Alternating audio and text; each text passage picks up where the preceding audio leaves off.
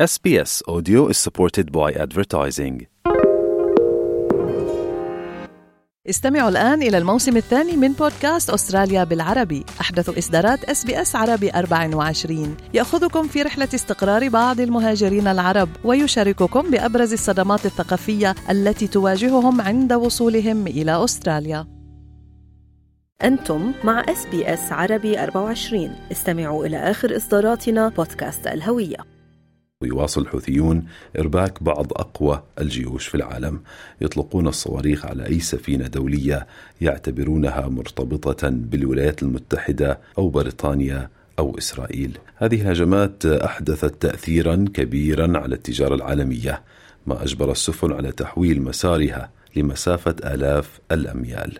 يبدو أن الحوثيين لا يخشون الضربات الجوية المتكررة التي تقودها الولايات المتحدة وبمشاركة ائتلاف يضم أستراليا أيضا وتعهدوا بالانتقام من الأصول الأمريكية والبريطانية. الولايات المتحدة كانت نفذت خمس ضربات ضد ثلاثة صواريخ كروز مضادة للسفن ومركبة بحرية مسيرة تحت الماء في البحر الأحمر. وقالت القيادة المركزية الأمريكية أن هذه هي المرة الأولى التي يستخدم فيها الحوثيون سفنا مسيرة تحت الماء منذ بدء الهجمات. تجدر الإشارة إلى أن الحوثيين يهاجمون أهدافا أمريكية وسفنا تجارية منذ أن شنت إسرائيل غزوها لغزة بعد هجوم حماس في السابع من تشرين الأول أكتوبر من العام الماضي. يتحكمون بمساحات واسعة من اليمن ومنها مواقع استراتيجية على البحر الأحمر. ومن خلال أسلحة متنوعة تسببت هجماتهم في قلق دولي على مسارات الملاحة في منطقة بحرية شديدة الحساسية. تأثرت أسعار شحن البضائع وارتفعت قيمة التأمين عليها فيما قررت شركات شحن دولية تغيير مسار سفنها إلى طريق رأس الرجاء الصالح القديم والأطول. ما رفع من تكلفة النقل وسط مخاوف متزايدة من تأثيرات ذلك على أسعار النفط عالميا. نحلل المشهد في اليمن مع ضيفنا لهذا الصباح على الهواء مباشرة من عدن الدكتور صبري عفيف وهو كاتب وباحث في الشؤون السياسية والأمنية ورئيس قسم البحوث والدراسات في مؤسسة اليوم الثامن للإعلام.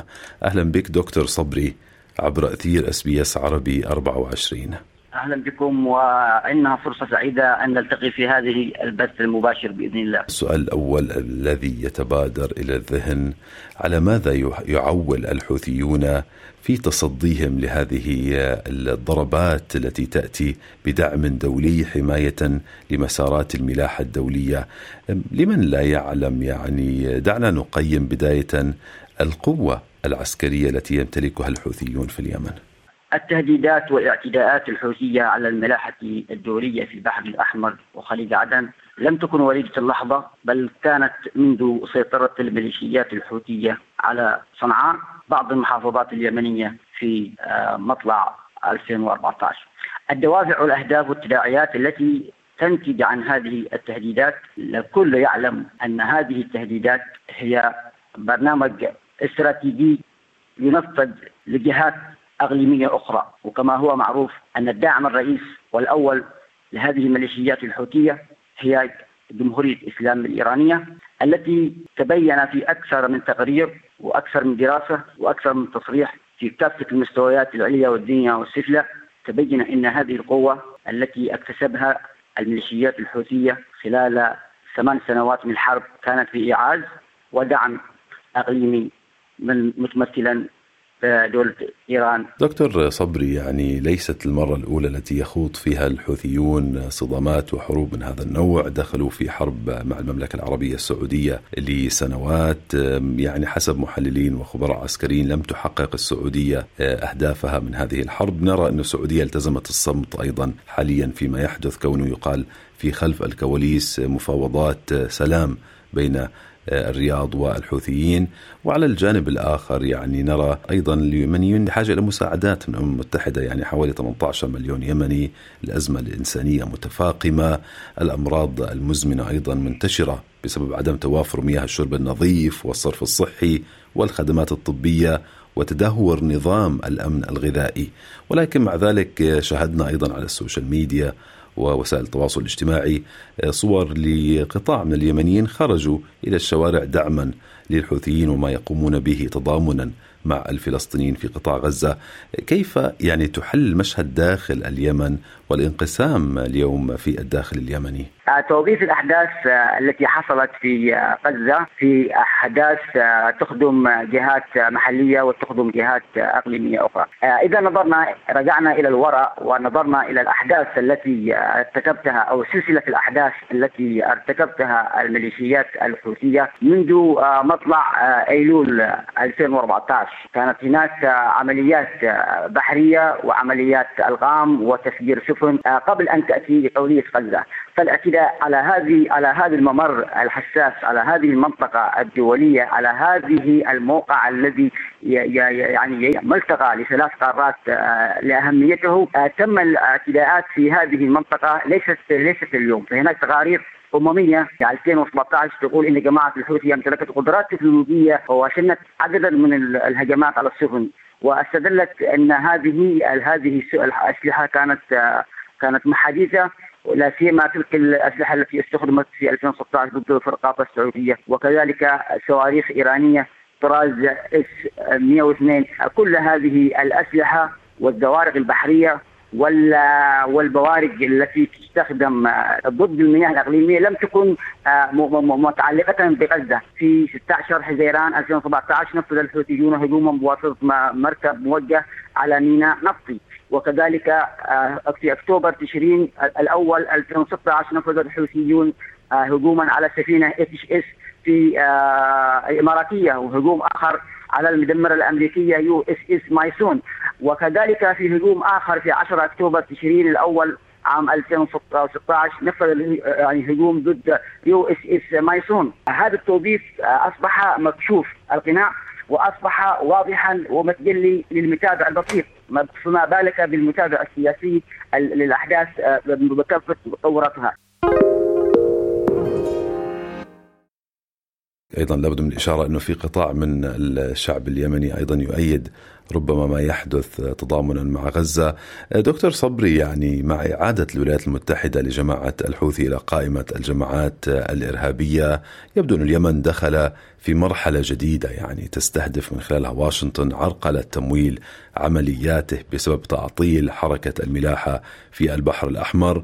كان يعني أيضا لافت للنظر انه القرار أخذ حوالي 30 يوم ليدخل حيز التنفيذ لتأمين عمليات إنسانية لضمان استهداف الحوثيين دون الإضرار بالشعب اليمني. حابين كمان نعرف من حضرتك في هذا الصباح عن واقع الحياة في اليمن يعني وهذه الأزمة الكبيرة التي يرزح تحتها الشعب اليمني، كيف تصف الوضع الحياة الأزمة الإنسانية حاليا في اليمن؟ طبعا بعد مرور تسعة أعوام من الحرب مع هذه الميليشيات تجلت هناك تداعيات واثارا سلبية على المجتمع سواء كان في الجانب الاقتصادي أو في الجانب التعليمي أو في الجانب التنموي أو في الجانب الإنساني وكل هذه كل هذه الآثار المترتبة عن هذه الحرب الضروس التي اكلت الأخضر واليابس آه وأعتقد إن المرحلة وصلت إلى مرحلة القنوط عند الشعب. فال إذا نظرنا إلى كافة البنود المتعلقة بالميزانيات وبنود الوظائف وبنود التنمية والدعم الإنساني والدعم كل هذه معطلة سواء كان في الجنوب أو في الشمال أو في الشرق أو الغرب كل هذه التداعيات السلبية تترك أثرا كبيرا وتعود باليمن إلى وضع لا يطاق دكتور صبري يعني نعم. تقارير عدة غربية في صحف وغيرها أشارت إلى تنامي مجموعة الأسلحة والصواريخ البالستية والطائرات المسيرة وبدون طيار التي تمتلكها جماعة الحوثي. حتى تقارير ذهبت إلى امتلاك الحوثيين القدرة على تصنيع وصيانة تلك الأسلحة. من هنا ربما يعني مشهد الضربات الجوية المحدودة التي تنفذها الولايات المتحدة وهذا الائتلاف الدولي واللي أستراليا جزء منه والبحرين ودول أخرى البعض يشكك في فعالية ما يحدث في تقويض أو قدرته على تقويض قدرة الحوثيين على استهداف مسارات الملاحة البحرية، هل ترى الحوثيين قادرين على الصمود لفترة طويلة أمام هذه الضربات؟ وهل تراها ناجعة يعني وقادرة على تحقيق أهدافها؟ إن هذه الحركة منذ أن بدأت من جبال مران وهي تملك السلاح الشخصي والعبوات الناسفه آه، من الذي جعل الحوثي قويا؟ من الذي جعل الحوثي ينتقل إلى مرحلة الدبابة ثم إلى مرحلة السلاح المصور ثم إلى السلاح الطائرات المسيرة ثم إلى ذلك إلى الزوارق البحرية ثم إلى الصواريخ البالستية آه، ليس من العقل والمنطق أن توجد هناك حركة تبدأ في تمردها على النظام ثم تملك أسلحة متطورة لم تملكها دول متقدمة، لم تملكها دول متقدمة، فهذا التطور الحديث أو هذا التطور في السلاح الحديث الذي يمتلكه الحوثي يدل دلالة واضحة على إن هناك قوات تدعم هذه تدعم هذه الحركة، آه، التطور الذي حصل للحوثي آه، قبل قبل ساعة من الآن أو قبل نصف ساعة من الآن تم اعتراض صاروخ جو من قبل القوات البحرية في محافظه لحم وهذا الصاروخ شوهد بام اعيننا آه، صاروخ متطور. يعني يتم إطلاقه من أحد المنصات في مدينة تعز ويتم اعتراضه من قبل ماذا القوة البحرية المتواجدة في الخليج عدن.